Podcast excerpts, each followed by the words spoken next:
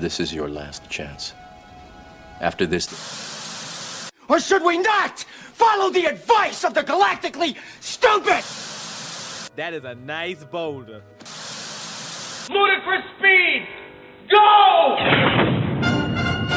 Ladies and gentlemen, coming to you pre recorded from two undersized apartments in New York City, it's Revenge of the Film Nerds There, we're in a tight spot. I hate when people talk during the movie. with your hosts, Black Crystal I'm not bad. I'm just drawn that way. and Jack Manley. What we've got here is failure to communicate. A podcast for nerds by nerds. You betcha, yeah. Failure is not an option. And now, here are your hosts, Black Crystal and Jack Manley.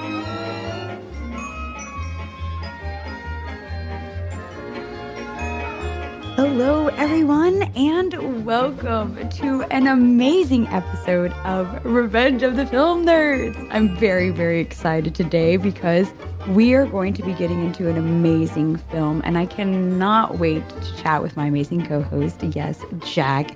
How are you doing today? I gotta say, you kind of buried the lead there, BK, because we have reached the end of season two. Yes, indeed, you're right. I guess I just didn't want to admit that we're taking a short little pause to plan an amazing season three, but you're totally right. I did. But yes, no, we have gotten through 20 episodes now. Well, 19. We're working on 20 as we speak. this has been a wonderful season. It has been full of some fantastic films and some great creative minds. And I think today's film really puts a nice little bow on a lot of things we've discussed. I think you're on the nose with that. We have talked and run the gambit of everything, but I feel like one thing that's really true here at the Film Nerds is that we like to pick films that are close to our heart and really have an impact to us, but also film culture as a whole. And I think that this film that we're talking about today is really on the money. I think it's something that you clearly had a lot of sentimentality about. And I'm really glad that you were able to share it with me because I had never seen, believe it or not, Close Encounters of the Third Kind. How did I miss this film, BK? I love Spielberg. I'm honestly shook. When you told that to me when I suggested this, I was quite literally flabbergasted because you always have your mind and eyes on some of the best pieces out there. But of course, things slip past, and I get it. Spielberg has done a lot of work, and a lot of excellent films were coming out around this time. So I was thrilled to be able to bring this to the film nerds, especially it being a film that was super close to my mom and my family, and I grew up with it. And as a sci fi head, I think that this film kind of takes the cake for me, if I'm being biased. Well, it's a really gripping story, and it's a pretty unique premise for, I guess, what we've seen in modern sci fi, because it's about this guy who, after experiencing a close encounter with a UFO, becomes obsessed with a vision that was imparted to him by the aliens. And this vision convinces him and others around the globe who share this vision to converge on the site of Devil's Tower in Wyoming, where the US government is trying to set up first contact with these UFOs. So it's this very kind of uplifting story about beings from across the stars that want to bring people together. I think there's something very beautiful and unique about that, especially when most of our fiction about aliens is very antagonistic. I'm glad that you bring that up. And I kind of want to bring up another sci fi alien eh, cosmic film that was super popular at the time. I mean, Star Wars is on and popping, right? So when you think of in space and you think of aliens, you're thinking of either horror or blasters. And Close Encounters is absolutely the furthest thing from that. And I think that's what makes me love it so much. It really like explores the fine line between reality and fiction, especially with the subject matter that it's based off of. I mean, a lot of people would claim that UFOs are fiction, while a huge other portion of people out there, probably me included, believe that it's reality and it's truth. And this film really toes the line with that and ultimately tells you that it is out there in such a splendid and kind of fantastical way. It's really, really well done. In researching this film, there's something Richard Dreyfuss said about it that really has stuck with me throughout this process. And it was that the film had a noble purpose of showing people that not only are we not alone, but we have very little to fear from not being alone.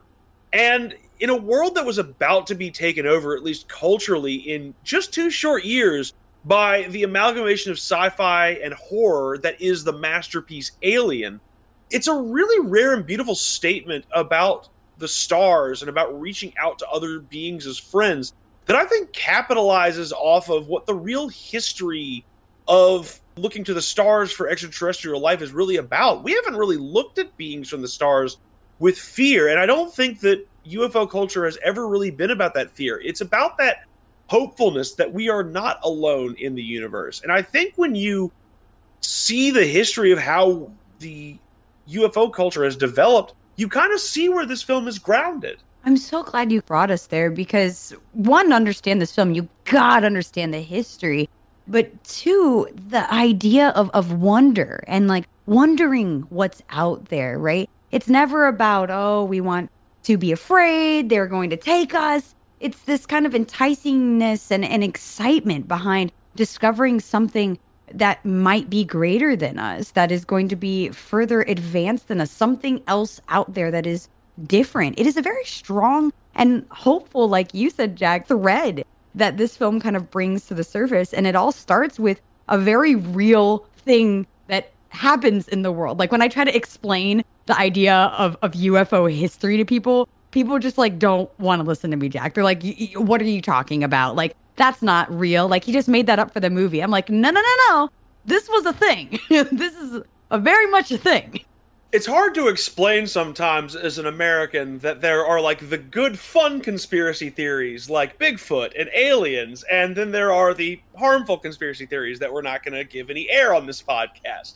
And UFOs have always been in that kind of conspiracy realm, so I understand why people are always skeptical about discussing them. But We've had accounts of unexplained quote unquote ships in the sky that date as far back as classical Rome. I know some people like to allege that it started with ancient Egyptians talking about it, but all of the papyruses that we've found that proclaim ancient aliens from Egypt are pretty much fake. But that doesn't mean these accounts haven't shown up in history. I mean, from my own cultural background, in multiple Irish annals from the 8th century, you hear about ships in the sky you hear these same words used in 16th century accounts in the Holy Roman Empire or Japanese and Korean historical records from the 17th through the 19th centuries. So UFOs, or at least objects in the sky, have existed in the consciousness for thousands of years. Okay, I didn't know run that deep. I mean, like, I done heard of the show Ancient Aliens, but like, again, I didn't know if I really believed that so you're kind of blowing my mind with this right now. I mean, there are all sorts of incidents in history that people are, you know, either willing to write off as weather phenomenon or that they still can't quite explain. I mean, a perfect example is in 1917, the miracle of Fatima in Portugal. Like the vision that was had by thousands of people on October 3rd of that year. Some people think it was a religious experience, some people think it was a flying saucer. But it really was the United States that took the idea of the UFO culturally and blew it up into this huge idea and this huge culture of are we alone out there? And it really has to do, honestly, with two things that predate 1947, which is the year that UFOs really hit the map. One, I'm sure you've heard of BK because you were a student of culture, and one you might not be aware of from history. But culturally, I am, of course, talking about the 1938 radio broadcast of War of the Worlds. Oh, yes, indeed. Listen, my, my grandpa be telling me how that really shook the world with its release and its execution there. So I'm a little aware of that. Just for those of us who are not as familiar with War of the Worlds, it was a radio play on October 30th, 1938, where Orson Welles directed this radio drama based on the H.G. Wells novel that was so convincing a drama that it caused a panic in several small towns across America that were utterly convinced that this broadcast was real. And it got to the point where the police tried to shut this down at the CBS network because it was causing such pandemonium. So, culturally, that's really where UFOs entered the minds of the American collective consciousness. But I'm not so sure about the history thing. Did something else happen there? In history, it would crystallize because of the experience of airmen in the UK and the US flying sorties in World War II, believe it or not, because they would be pursued by balls of light that would come to be known as Foo Fighters. Wait a second. What does that mean? Not the band. You didn't know that's where the band got its name, did you? No! I'm learning so much today, Jack. Honestly, this is something that was noted not just by, you know, one or two air missions. This was several Allied air crews during World War II reporting that they were being shadowed by flights of glowing orbs that could follow them at high speed and actually outmaneuver them on complex air maneuvers. And they were seen all over the world to the point where it sparked the US government's early interest in UFOs. While they are looked at by many as meteorological phenomenon today, airmen from the war swear up and down that they were extraterrestrial objects. And among these airmen were future Alaska Senator Ted Stevens, who would maintain in the Senate a lifelong belief in UFOs. Wow, I didn't know that. I would have thought ain't nobody up there in government anything would vouch for it like publicly, let alone like claim that they were a part of an experience like that. Well, really, this is before UFO mania really started in the 1950s, and this is before there really was a concerted effort of secrecy around things like Project Blue Book or Project Grudge. But really, UFO mania kicked off in the United States in the year 1947. And believe it or not, BK, this might come as a shock to modern believers in UFOs. This has nothing to do with the Roswell incident. Wait, really? Are you serious? So what happened? Wait, yeah. First of all, we got to break it down for the listeners. So, what happened with the incident, and and what is this?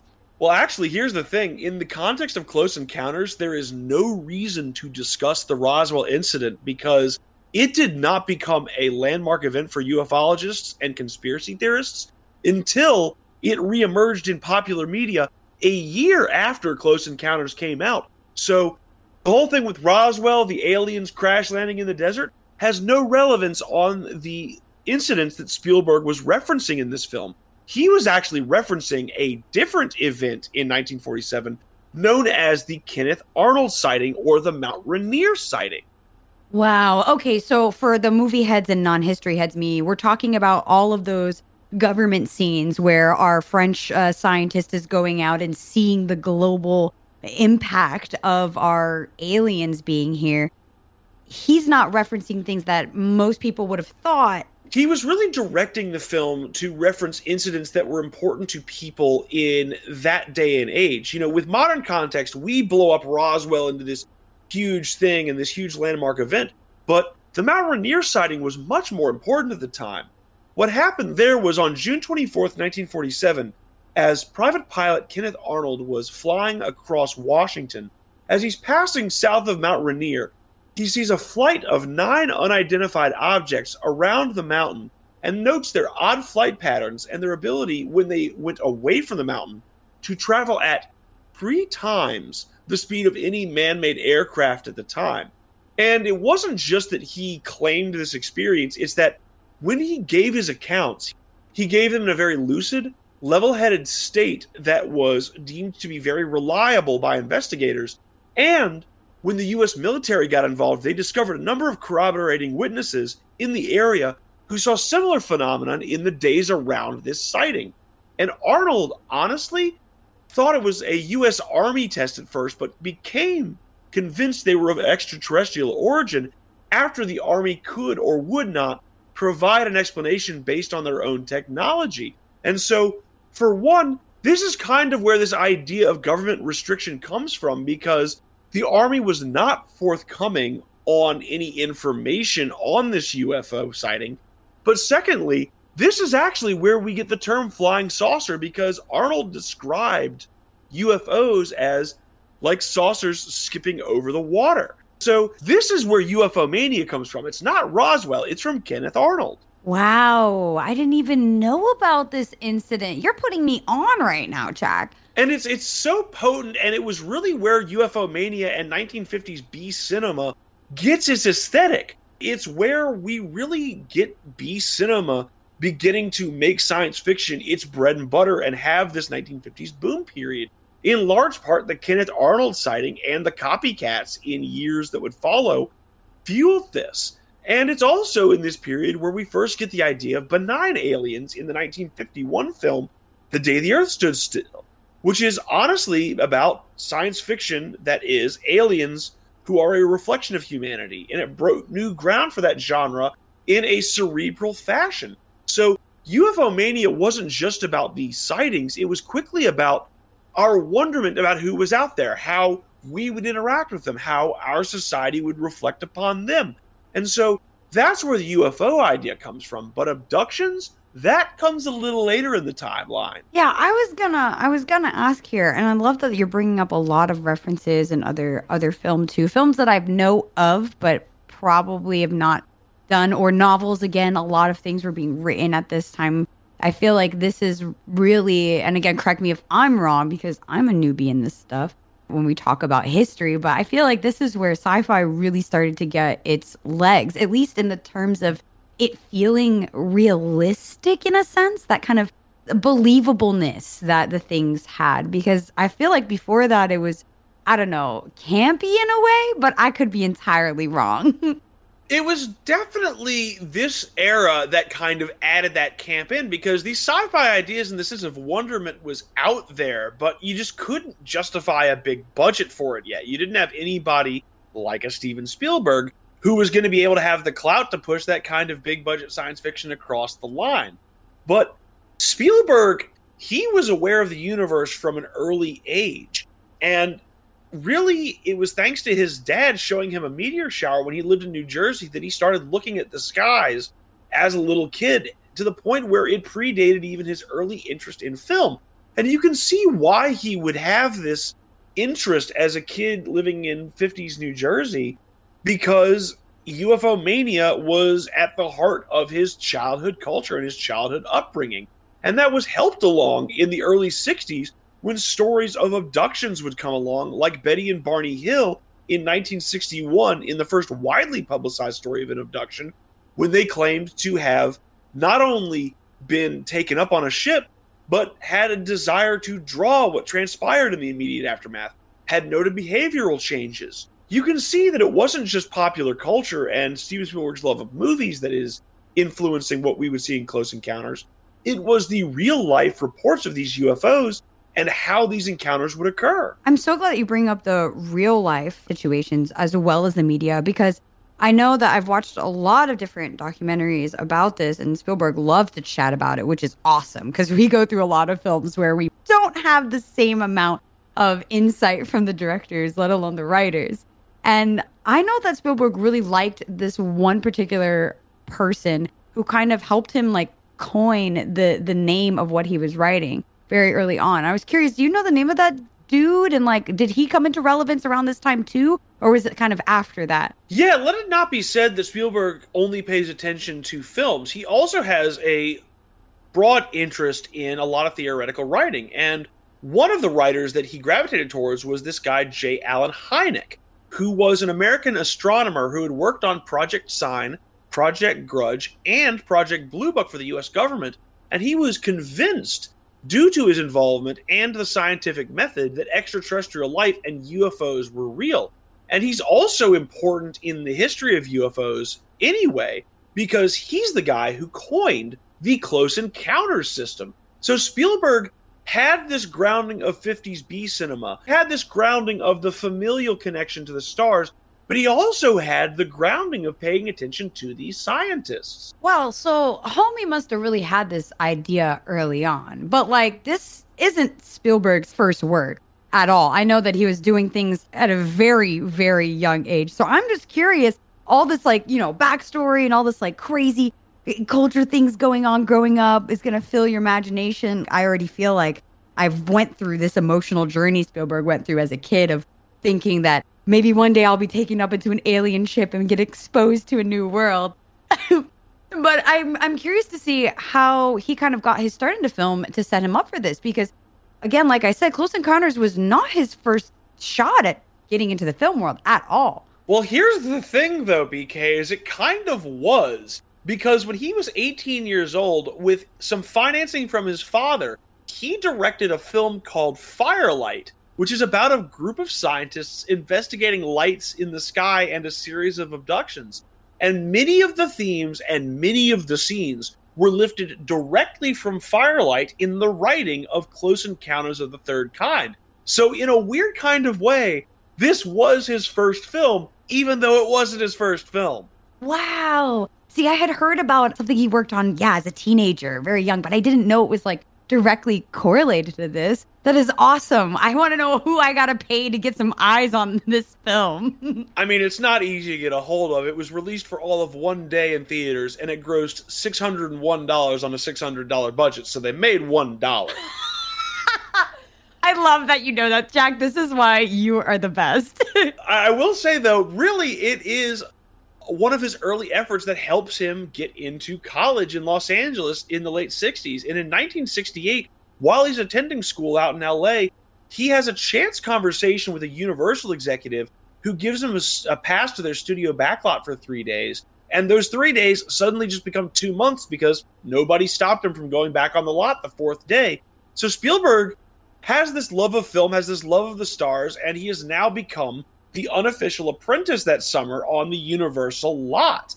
And all these connections he builds by just being a guy who managed to sneak his way on there for longer than he should have, he sort of works his way into an opportunity to direct. And this is where his short film that we largely credit as his first film, Amblin, comes from. Wow, I would love to be that guy, to be a Spielberg on the back lot of a studio and just be able to walk in on the fourth day like so that that's me in an alt reality i would kill for that because it's just instant access to exposure experience mentorship everything you need if you want to kind of break out into that industry so what an awesome setup and I'm kind of loving learning this anime story. I mean, it really is just kind of like a nobody's stopping me, as comedian Ron White would say.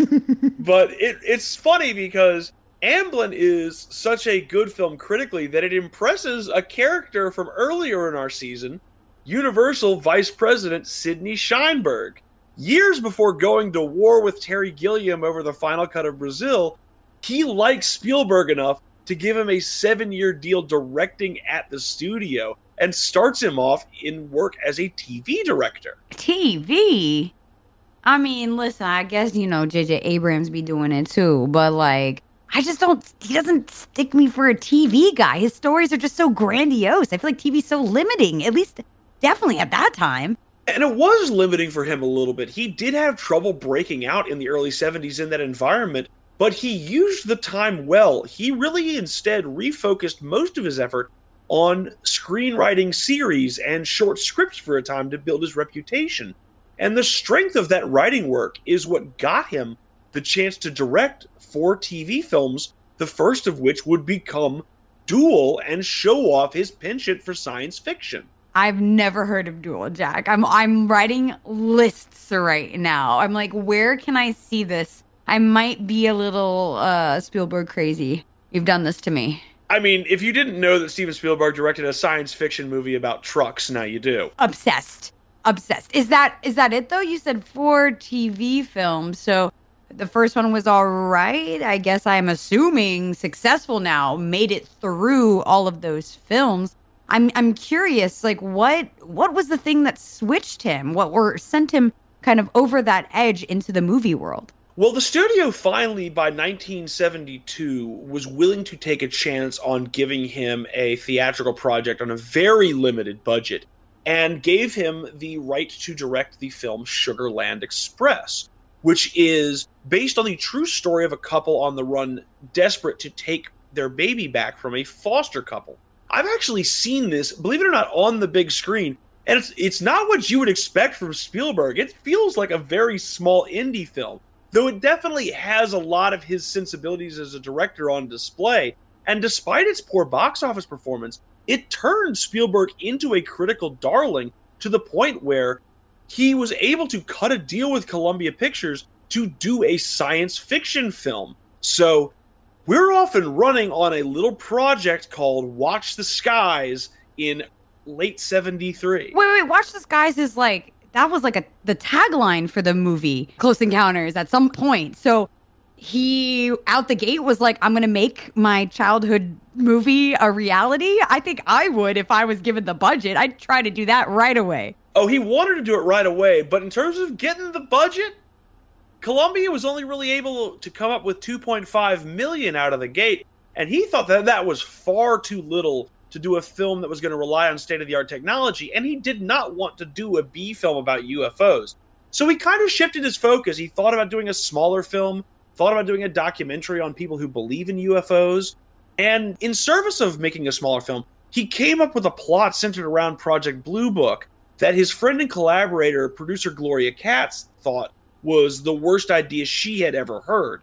And so Spielberg was starting to go off the rails a little early here in the process and knew that he needed to fix his script.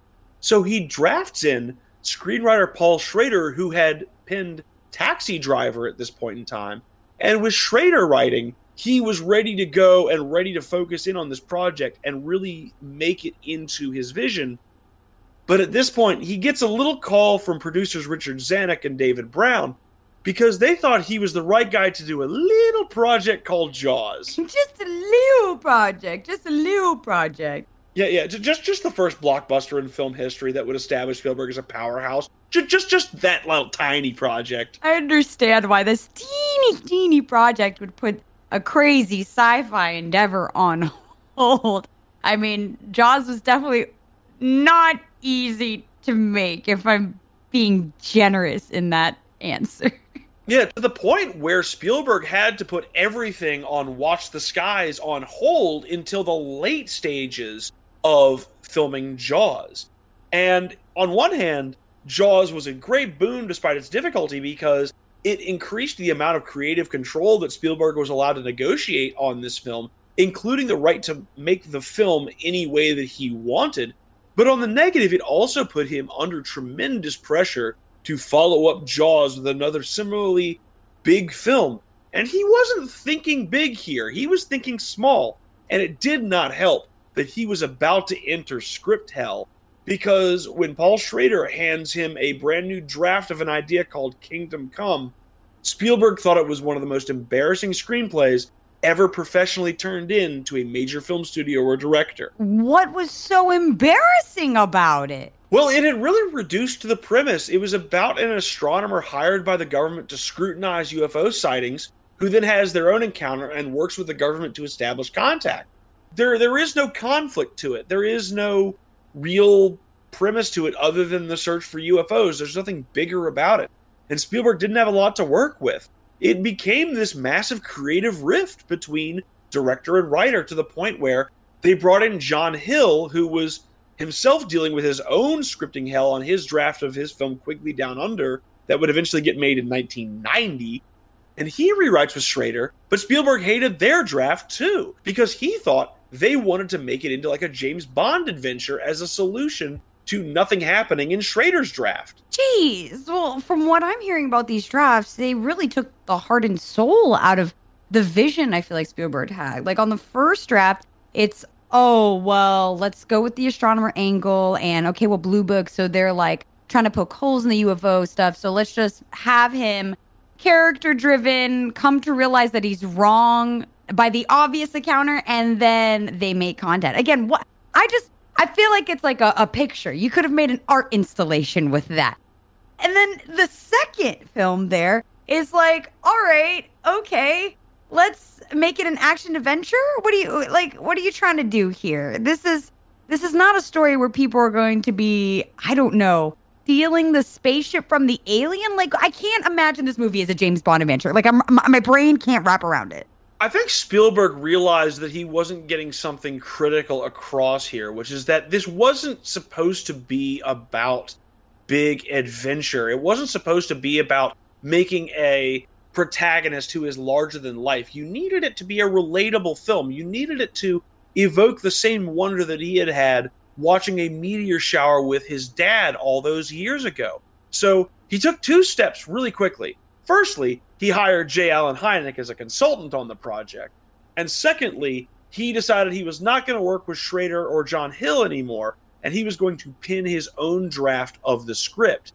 And his inspiration, BK, will melt your Disney love and heart because the entire time he was writing, he was thinking about the song When You Wish Upon a Star from Pinocchio. Oh, there's no difference who you are. Oh my gosh. Oh my gosh, your dreams do come true. You're going to meet an alien and they're not going to kill you. I get it now. I get it, Jack. He really did want to have that sense of childlike wonder that undergirds the film. And he was further emboldened because when he asked, along with Hynek, the US Air Force and NASA to aid the project, not only did they refuse Spielberg, they wrote a 20 page letter to Spielberg telling him that releasing the film was dangerous. And that was kind of how he knew that there must be something happening. But Spielberg wasn't the only guy who had that sense because he's working on all of this and going through this script hell while he's finishing up Jaws. So who does he turn to for brainstorming, for advice, for counsel in this hour but Richard Dreyfuss? I'm kind of embarrassed it's taking me right now to realize that's the same dude. I'm a little embarrassed, Jack. well, you are the only one to not realize that because Spielberg, at the start of this, did not see Richard Dreyfuss as Roy Neary. He was way too focused on him in that Jaws role. And despite the fact that Dreyfuss is giving him all of this great brainstorming and helping him flesh out these ideas and literally imploring Spielberg for the role, Spielberg really wanted Steve McQueen to the point where he sits down with McQueen after he gives him the script, and McQueen gives him the answer that he can't play the character. And I think BK is one of the most poignant refusals an actor has ever given because McQueen tells him, I've decided I can't play this character because I can't cry on film. I've never been able to do it, and you need the crying when he boards the ship. The crying broke my heart. Steve McQueen turning down Spielberg the way that only an artist who understands that role could. Wow, that's beautiful. It's beautiful. There has to be something so personal to you at that at that moment and the and the tears need to happen. To see a grown man cry, especially with all of the terrible terrible stereotypes of that. It it just it has a weight to it to see to see that happen in that moment there. I think he's right. I think it would have not hit the same. So I'm kind of glad he passed up. I'm not gonna lie. And also, McQueen is just, it's hard not to see him as this very adult, aloof badass. That just is who Steve McQueen is on film. And there's nothing wrong with that. It's just, like McQueen surmised, meant that he was not right for the role. So Spielberg goes on this long search of a who's who of Hollywood at the time. He looks at Dustin Hoffman, Pacino, Hackman, gets turned down by all these guys, all while Dreyfuss is incessantly lobbying him for the role and believing in himself and having that confidence to believe he's that everyman. And finally, he wins him over by telling Spielberg something that he knew all along. What you need for this role is a child.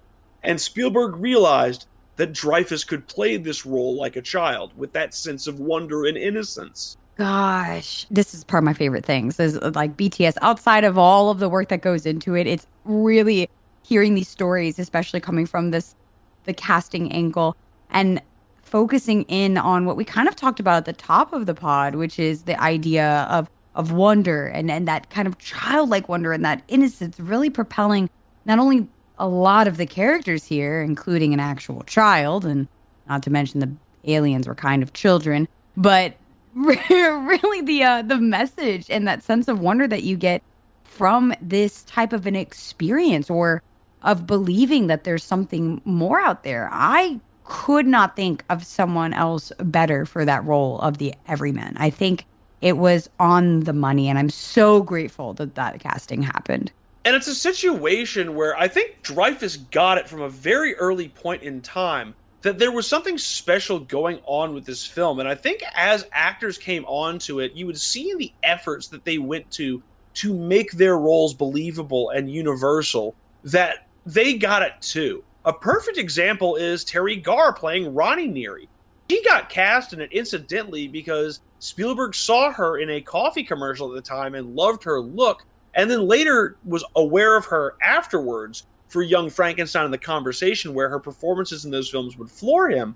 But she, once she got this role and read this script and understood what she needed to bring to it, she played the role as a nod to girlfriends of hers who were married and stuck living through their husbands. She played up that dependency. She went method almost in an early example of it by getting into the role in Alabama, where this film was shot, by going out to local stores in the area and shopping like Ronnie Neary, like really needling shop assistants, asking those incessant, aggressively annoying questions.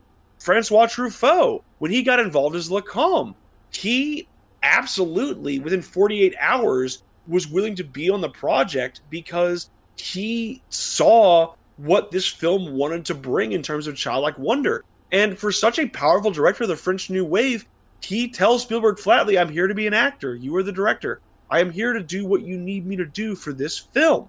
And it was just something where people had this idea in their head that it was something bigger afoot. I mean, when you see this film, I think you're gravitated immediately towards, I don't know, not only the passion when we hear Spielberg's story, but like the message that the film is trying to tell, it really kind of captivates you. And especially if we're talking the script is as good as it can be at this point when these actors are being brought on, I think it was kind of go time. And anyone who was a creative that really resonated with what this film was about to do, I think kind of brought them there, much like how it brought them to the mountain in the film.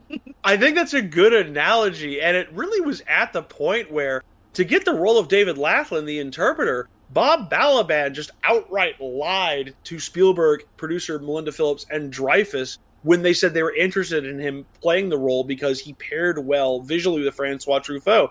They needed somebody who could speak French and do interpretations because Truffaut was not a great English speaker. His English was very broken. He mainly spoke French as his natural language. So Balaban just tells him, oh yeah, I, I can speak French. And when they ask him to say a little of French, he tells them in French that he doesn't speak French. But because nobody else at that casting spoke French, he gets the role. Are you kidding me? That's insane. Also, how does that not bode well for production? I'm rolling right now in my chair, Jack. I love that story because I love that Balaban just had to be involved with this project to that degree. But I think the most serendipitous casting of all, honestly, is what happened with Melinda Dillon, Jillian Guiler in the film. Because they're on the Thursday before they're about to start shooting. They've got 96 hours to go with Jillian's first shots, and there's no Jillian. What? Wait, that's like that that's week of. That's days before. Yep, it's literally like two work days until you need an actress and you don't have an actress. But Spielberg got a lifeline from his friend, director Hal Ashby, who sent him two reels of his rough cut for the film Bound for Glory, which starred Melinda Dillon and hyped up her abilities as an actor. And Spielberg didn't cast her because he was desperate. He cast her because he was blown away by her work. He's even said that they would have worked all weekend to redo the schedule and rework the script if Melinda Dillon hadn't been right for the role. And for her part, Dillon felt that attraction to this film because when she flipped open the script and read the end of the film where she sees her character taking photos of the aliens and enjoying the experience, it attracted her to it. And she thought that if she was attracted to anything she read, that it was the right film. So when you got the principles of this cast together, this really was a something is in the water kind of film. I don't think it stops with the principles, if I'm being honest, Jack, because when it comes to actualizing this vision and making it something visual and tangible, I may say, or dare say, on screen, I think everyone was fully invested in creating and making something come to life, something that has never been seen before. just for a start, they did more camera tests on this project than I think is medically advisable, at least from a mental health perspective. But they had to go through this process because they wanted it to look as realistic as possible. And to do so, Spielberg drafts in Douglas Trumbull and Colin Cantwell from 2001 A Space Odyssey. And Cantwell, in particular, does something pretty incredible. He performs for Close Encounters the first CGI test in film history. Wow, with this back?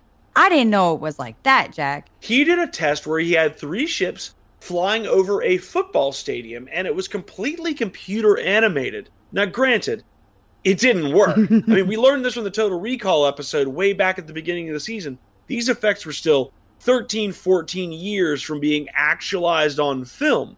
But they gave it a shot and they broke that ground. And they realized once that wasn't going to work, they were going to have to rely on old reliable and do extensive modeling on this project.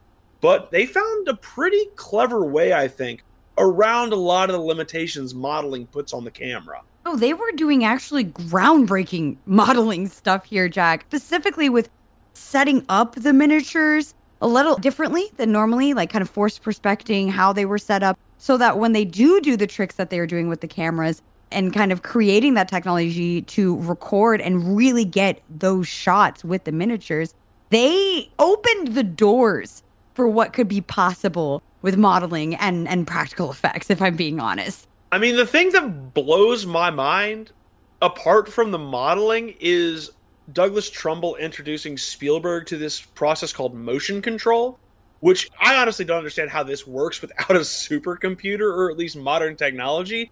But they had the ability in seven in the 70s to record camera movements like pans, dollies, and zooms on a cassette using digital signals, input those movements into a computer, and have them repeated back when shooting those miniatures. And it takes that modeling to a new level because not only are these models so intricate that they've been placed in the friggin' Smithsonian, but they're not in static shots, which is like the biggest drawback of the old school sci fi cinema. All these static shots with these clearly fake models going across them. Instead, you get this really very mature looking modeling where all of the flaws and all of the obvious points where you can see that it's not a real spaceship are metered out by this very mature, very fluid camera movement. And it's impressive to me that they could do this at the time. It's groundbreaking.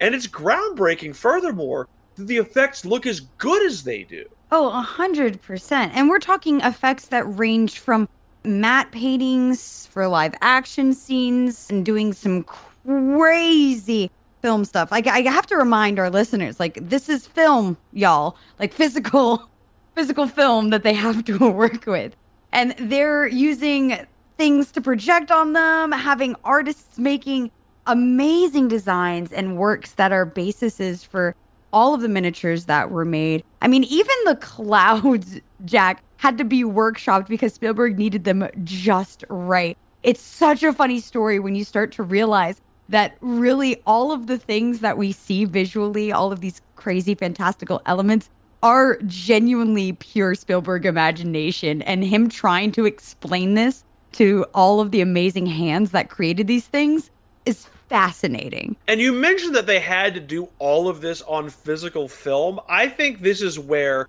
again, Douglas Trumbull really came in clutch for Spielberg as a collaborator because one thing that happens when you're compositing VFX shots into one final print is that when you go through that compositing process, you lose overall visual quality. So they had this big quagmire of we have all these huge effects that we want to make sure look good on the film, but when we composite, we're probably going to lose a lot of that in the 35 millimeter anamorphic format that the film is actually being shot on. 35 anamorphic was the film stock.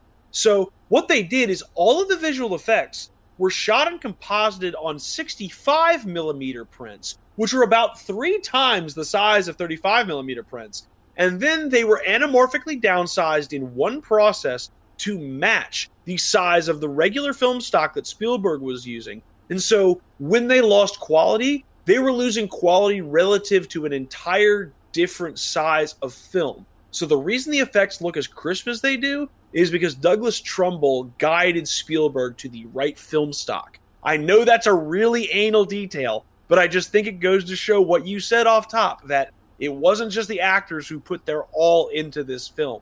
Everybody was on point. Oh, a hundred percent. I mean, the the extensive storyboarding of the ship alone, I feel like is such a great testament to how important the vision being actualized and conceptualized to the technicality of what you just said to make sure that all of the hard work that was put in is also seen by the audiences at that right quality and at the best quality that can offer. Spielberg was not gonna let this die, especially with the budget that he had. It was at the point now where we're gonna go big or go home. We're gonna make effects that probably have never been done before, and we're gonna find a way to convey this feeling and this story that he's been trying to tell since he was what 18 well let me just say this though bk you said that spielberg had the budget and was going to do the most and um, i hate to contradict you there but spielberg's overrun on this film was so bad in terms of budgets that it wasn't just that it put the film in jeopardy. The little fly in the ointment behind the scenes here is that all of this actually put Columbia Pictures in severe financial difficulty while they were already struggling as a studio because the budget went from a proposed 2.7 million to 19.4 million. Jeez. Okay. So, all right, I was wrong. Thank you for correcting me. 100% hands down. But the funniest part I have to add is I was watching Spielberg talk about this in retrospect, and he said he had, apparently he had no idea, quote unquote, what Columbia was dealing with and their bankruptcy, which is why he quote didn't have the money.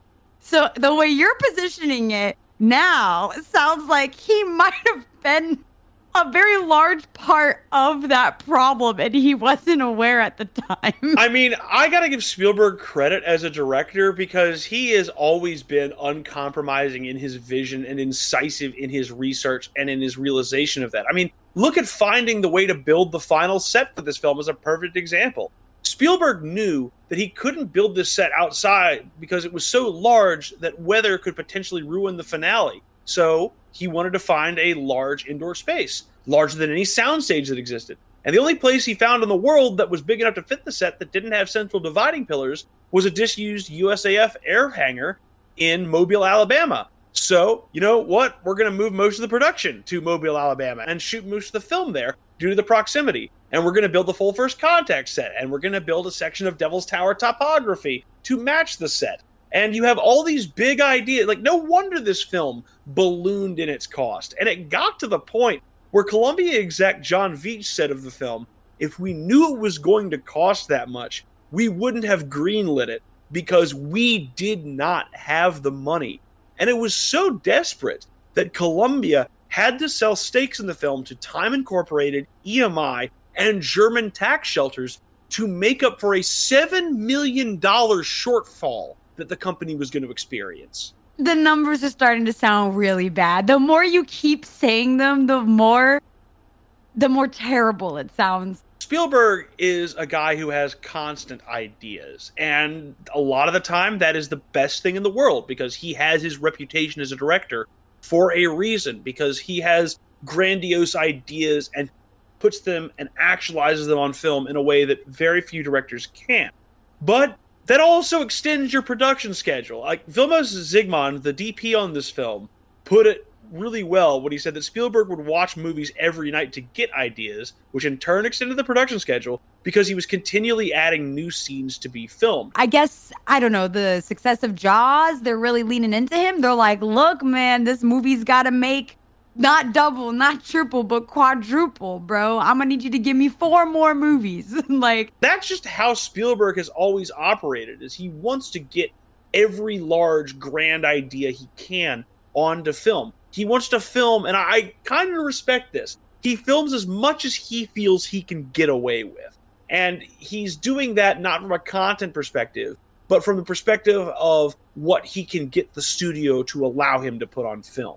Because he's such a mature director in what he understands his vision to be that he can kind of, you know, mess with the margins a little bit. he can kind of do whatever he wants and get away with murder. It's fine. We'll, we'll let him. It's Spielberg. no, no, no. But but for real, I love what you said there. That he's uh, he's a mature director in that sense. And again, it's mature is is so crazy for me to say when we're talking about some of his earlier grand works. I don't know, but he really did kind of I say commit.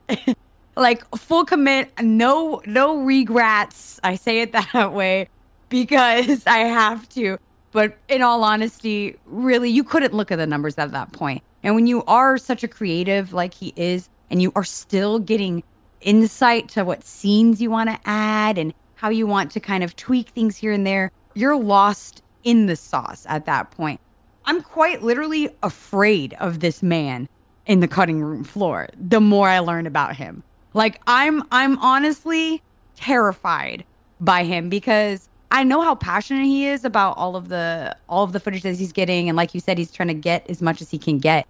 Well, what happens when you get a lot? Because I I know for a fact that the final scenes of this film, so much was shot, and I know there are three different cuts of this film. So you you gotta you gotta bring me in there. How did how did we get there? How was post production?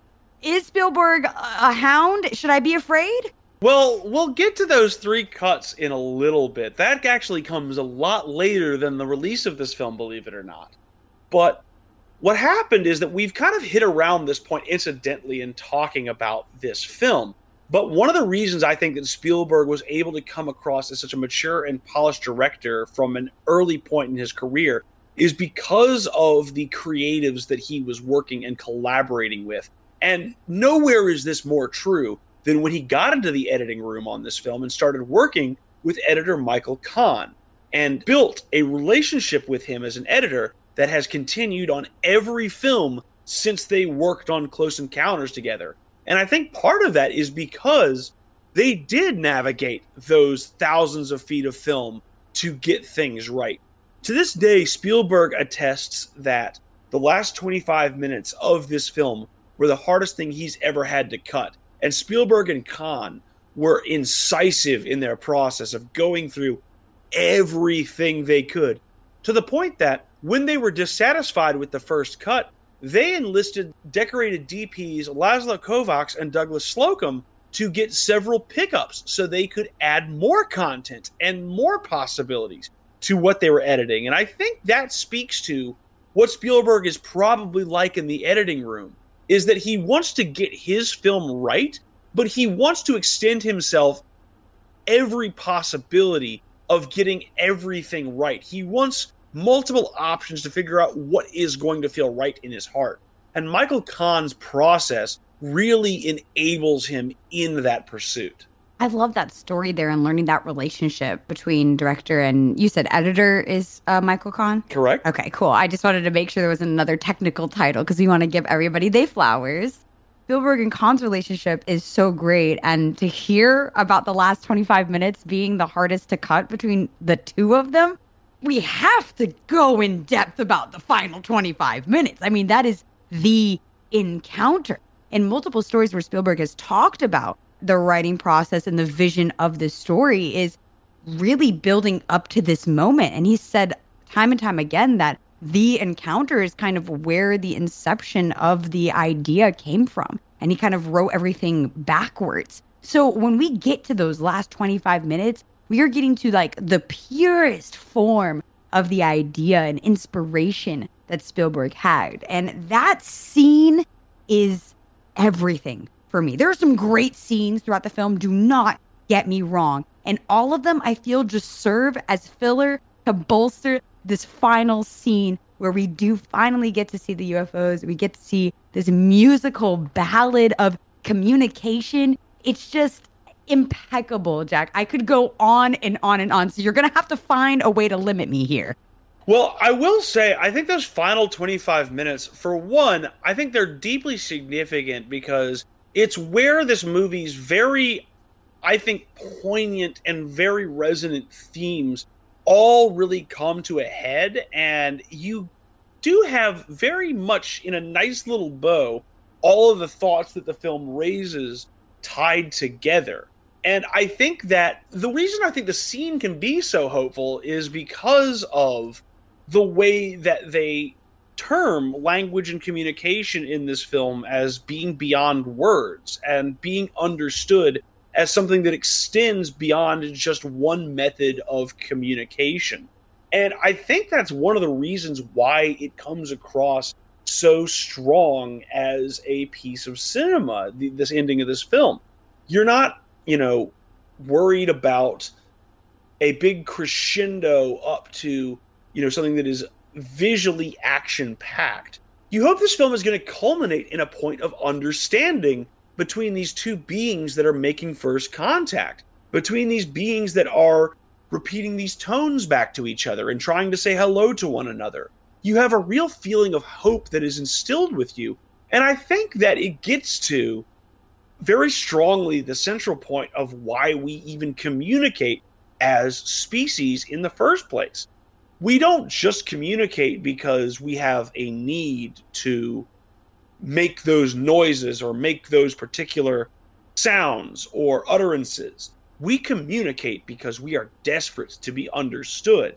And in this film, Spielberg literally makes that search for being understood universal. Universal is the perfect word. I think it's super intentional by Spielberg, too, to really make sure that we see a lot of the globe. A lot of kind of criticism about the film is that there's this weird subplot of government conspiracy. And I think, rightfully here, the film nerds, it's not a weird subplot. It's quite literally integral to the entirety of the film. And it brings us to that, that it's a global phenomenon for UFO sightings and things of that nature, but also a global, no boundaries type of human experience to want to be understood, to want to connect to others. And when you kind of used all of your connections to the most in modern technology, the first instinct is to look upward and outward. And I really feel like that's a lot of the themes here when we talk about it. The the thing that gravitates me to the the most is the angle of humankind progress. I mean, the scientists and the government angle or subplot, if you will, is all about the pursuit of knowledge. The government here in this story, unlike a lot of other sci fi films, is not trying to uh, make a weapon of mass destruction or try to capture this alien or try to kill it or or attack it in any way. They're merely trying to communicate with it through various ways and vice versa. It's not a one-way street. Not only are humans trying to communicate outward and try to bring themselves to another level of advancement with this communication, but the aliens or the others are trying to communicate back. So when they kind of bring that language of of numbers as coordinates and music, all universal languages, I think the story really hits home immediately and blows you away when you get to the final five tone scene, if you will. I mean, I'm essentially listening to an orchestra talk to each other but I'm listening to what aliens and humans communicate. It, it's fascinating. And that scene, it never leaves me. Like when I think of this film, I think of that moment, Jack. It's a very hopeful view of the universe, I think. It is a belief in humanity that we will seek out the stars rather than the comfort of the cave.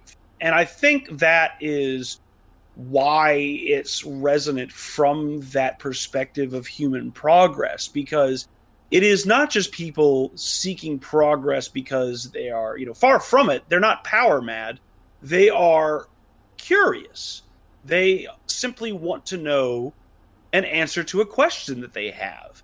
And it's almost it's very innocent in the way that it poses our first introduction to another species that is traveling the stars. It's this belief that we're so curious and so in need of communication as a species that we would be willing to believe the best in any race that would contact us, that we would not want to react with open hostility, despite the fact that our own history is marked with meeting new peoples and reacting to them with hostility.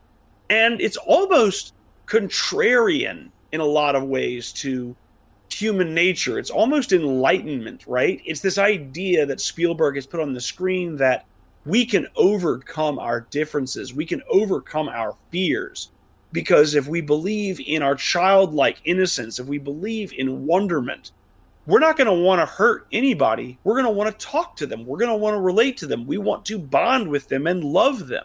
And I think that's a really, really powerful statement that you just don't really get in much sci fi anymore. No, at all. I think it's beautiful. It's quite literally poetic and and in another level when we talk about this idea of childlike wonder or, or innocence there there really is this sense of kind of like spirituality in a way non-religious right? But you said it there a bond a connection and there's something very spiritual about that. And what more spiritual of an experience is seeing something of the unknown something truly unknown that which is extraterrestrial a being that is absolutely nothing like yourself, you're going to get the purest form, I feel here, at least in this film, of human interaction. And it's something so beautiful, so connecting to it when you watch this and you experience it as the characters are all kind of,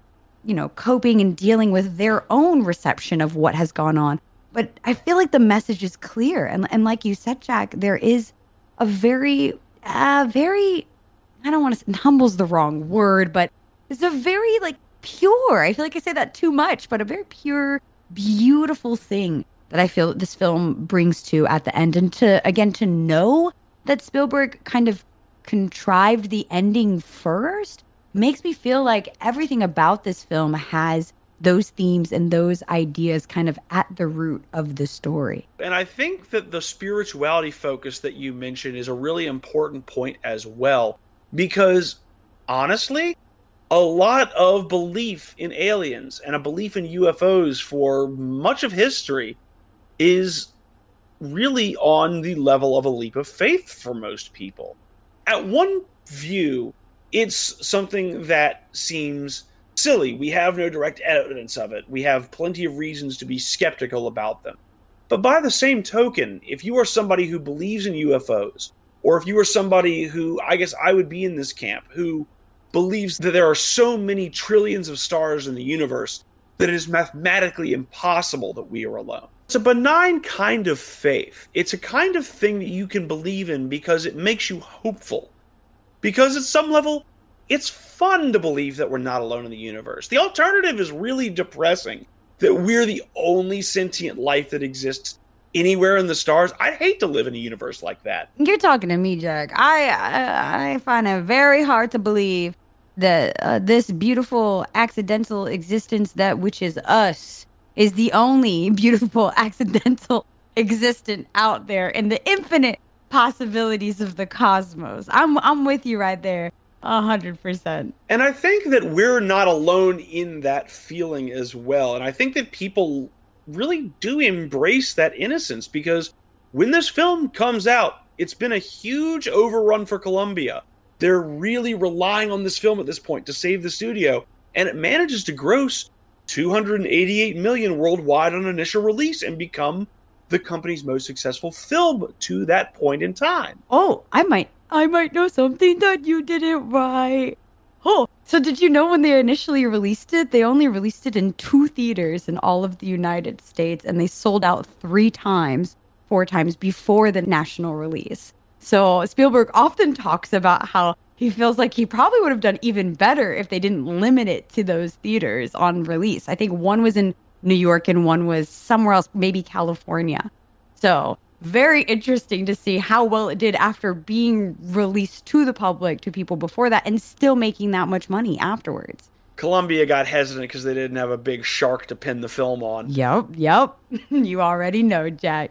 But I'm good to hear it did well. This isn't just some cult film that my family made me watch because they made me watch a lot of those. So I'm glad to know this was a hit when it came out at the time. And critically, it was received very favorably. It was noted, for one, for being the film that kind of established this mood that we've seen since this point of Spielberg's real hopeful, dreamlike vision of the world that we kind of alluded to, talking about having this very hopeful view of human progress. But it was also noted by both Roger Ebert and Pauline Kael as they kind of called it a kid's picture in the best sense. They felt like they related to that aspect of childlike innocence that they had sensed in the film. And perhaps it's why this was one of the most nominated films at the Academy Awards that year. It got eight nominations, including a second nomination for Best Film Score for John Williams, who, this might be controversial, but kind of feel like he should have won for Close Encounters instead of the win he did get for Star Wars. Listen, I'm biased. I think the sound is so important here, especially the music in this film. Without it, I feel like the tension and the ambiance wouldn't have been the same. And that's not to discredit Star Wars, but oh god no. Let's be real here. Yeah, there's definitely uh, some sort of delicate hand I think that was needed, and a, a little bit more artistry I think in this. So to hear that it didn't win is wild to me. I don't want to gloss over the effort that John Williams went to to establish what he had to for this because we've talked about the five tones at length in this podcast. And that was a collaborative effort between him and Spielberg. He tasked Williams with finding the right five note phrase. Williams wanted more, but Spielberg didn't want it to sound like a melody. He thought five notes would sound like a hello.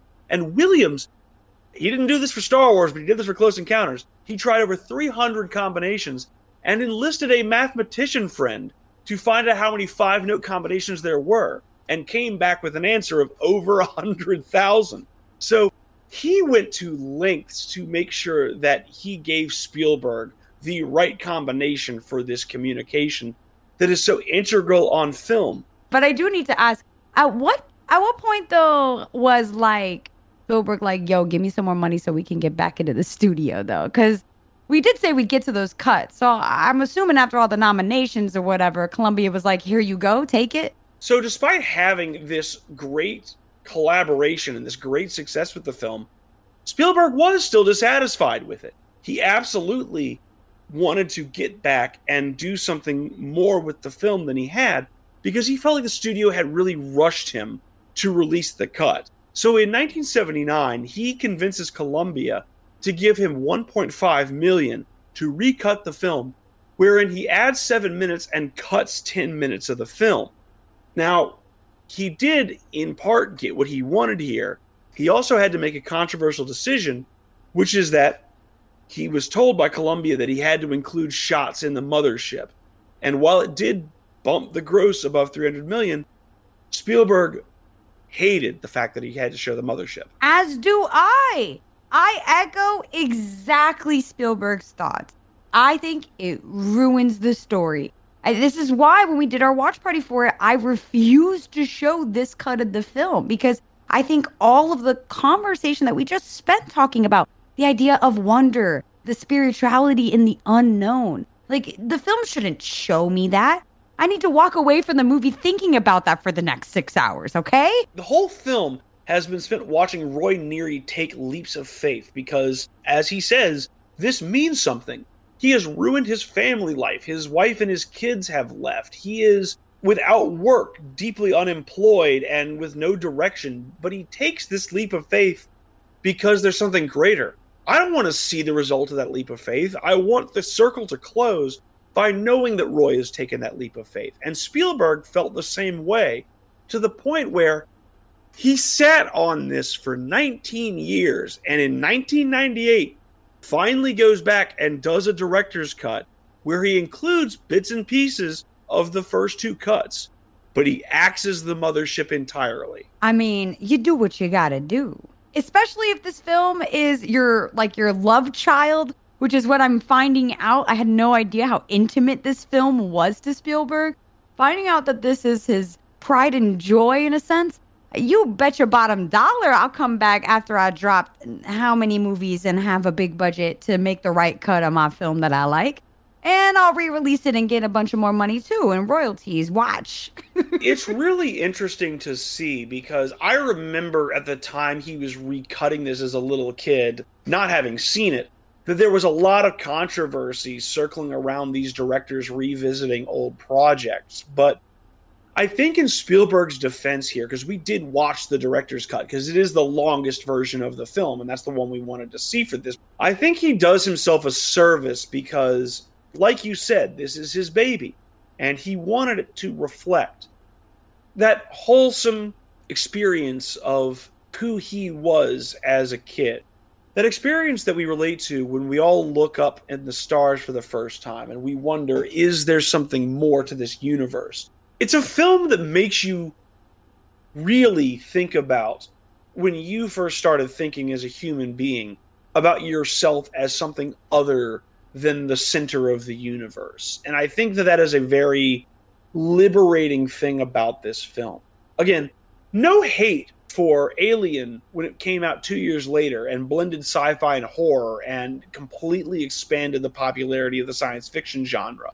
But it seems like we've been ending this season talking about types of films that we've lost or that we're losing with the historical epic and with the teen drama. And I think that hopeful science fiction like this, something that isn't dystopic and hellish in its premise, is something that we sorely miss. And it's profound and it's surprising upon first viewing. It is a movie that will literally move you to tears when you first watch it. And I'm guessing probably after you've seen it a hundred times because it does achieve wonder, and it's a rare film that can move you to tears through joy. You don't get that quite often in the world. I can only think of one other movie in modern film that has done that since.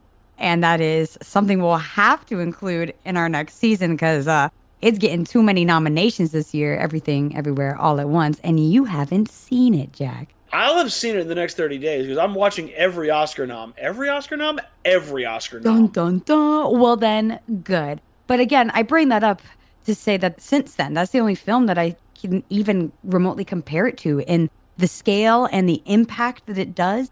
And again, that kind of positive notion. Like, we're in a world of doom and gloom and grim. Like, I look outside, it's looking pretty dark outside, not just because it's winter but because it is. It's pretty savage out there, and it never not is. So sometimes with my films, I love being real, I love being nitty gritty, but there's something about doing that as well as kind of adding that hopeful angle, adding a positive or, or joyous take on something. We don't see that a lot in this day and age. And I, I think you're right, Jack. I think we are in an era we're going to need a resurgence. I feel it in my bones. It's coming. It's coming real soon, Jack. You'll get where I'm going with this because now I've actually shown this film to you, but it puts me in mind of that hopefulness does at least of the Cameron Crowe film Vanilla Sky. Not because Vanilla Sky is nearly as upbeat or positive a film. It's very cerebral and dark compared to this, obviously.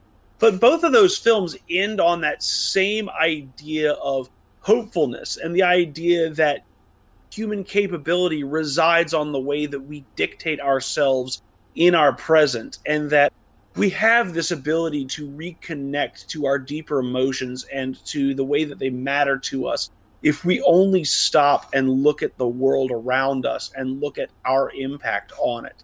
And Close Encounters, it's a film that I missed for far too long, and it's one that I'm extremely glad has now been seen. Oh, yay. I'm so hyped.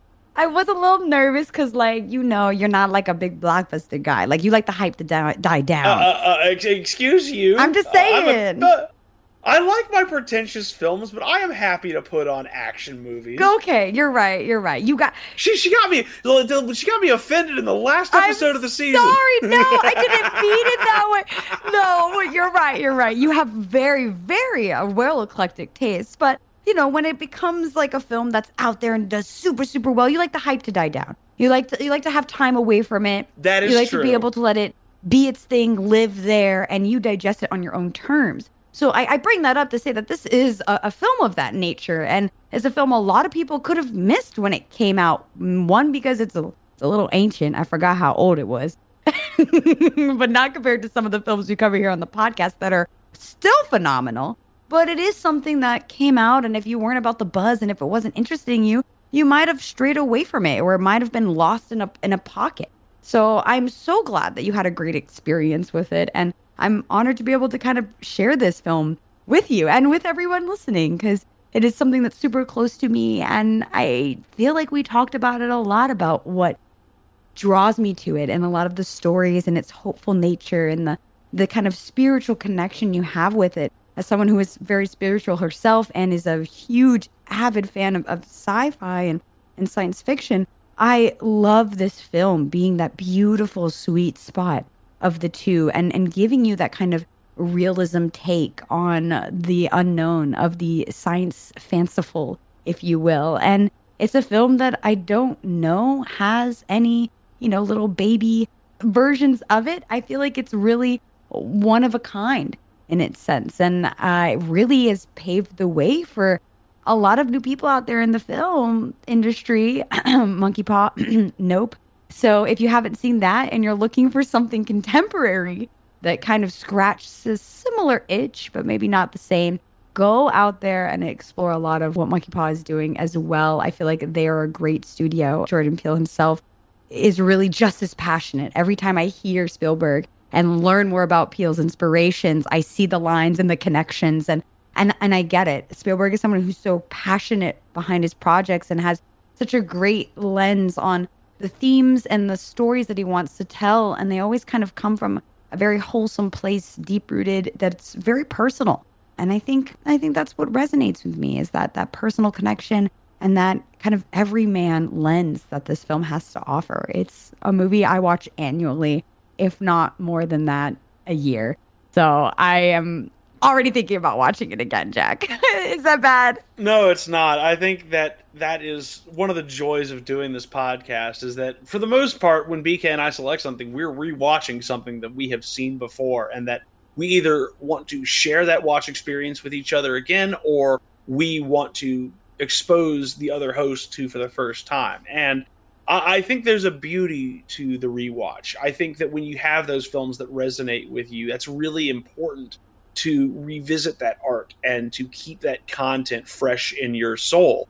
When you don't watch a film that you love for too long, you start losing those parts of yourself. So if there's anything, because this has been a hell of a way to cap off the season, if there's anything I can impart to our listeners, as we go on a brief little hiatus here, it's that don't be ashamed of going back and watching the movies that you love again. Embrace that process, even if it's just you doing it. If you're just bored for a couple hours and you've got a favorite that you've seen 90 billion times and you want to see it 90 billion and one times, do it because it is an increase to the soul and it reminds you of who you are and it reminds you of who you connect with and what you connect with.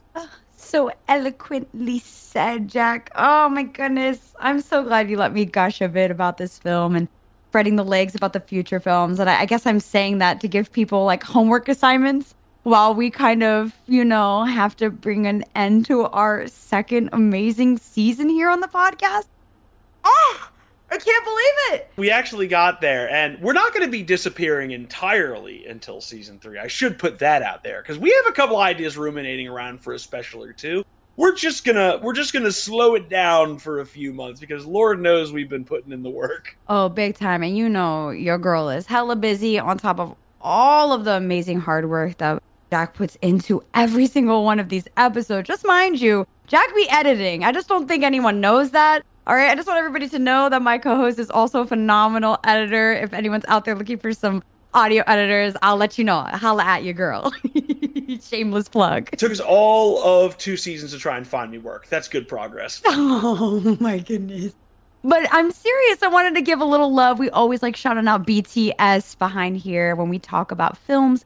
So why not shine a light behind all of the awesome BTS work that goes into this between the research that we both put in, but also the amazing editing and cutting work that you do to the podcast. You make it such a great experience for everyone. So Thank gotta you. give a little love as we take our end of this season, but to your point, Jack, it is not the last of us. We'll be coming out with some cool things in the meantime, in between time, as well as some rogue screenings here and there. So if you want to get your movie fix while we're planning the next season, you can always find us on Twitter at RFN underscore podcast and on Instagram at Revenge of the Film Nerds. We do all of our details very active on Twitter. So you can expect information on further watch parties and season three goodies and specials in between there if you follow us. Uh, but unfortunately, I think, Jack, our time is coming to an end. Like Danny Ocean says at the end of Ocean's 13, I'll see you when I see you. See you real soon.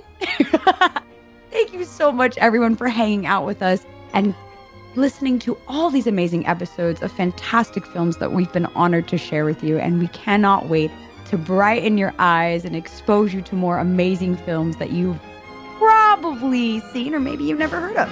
Yes. until next time, go ahead, Jack. Let's get us out of here. I think I do it a little too often.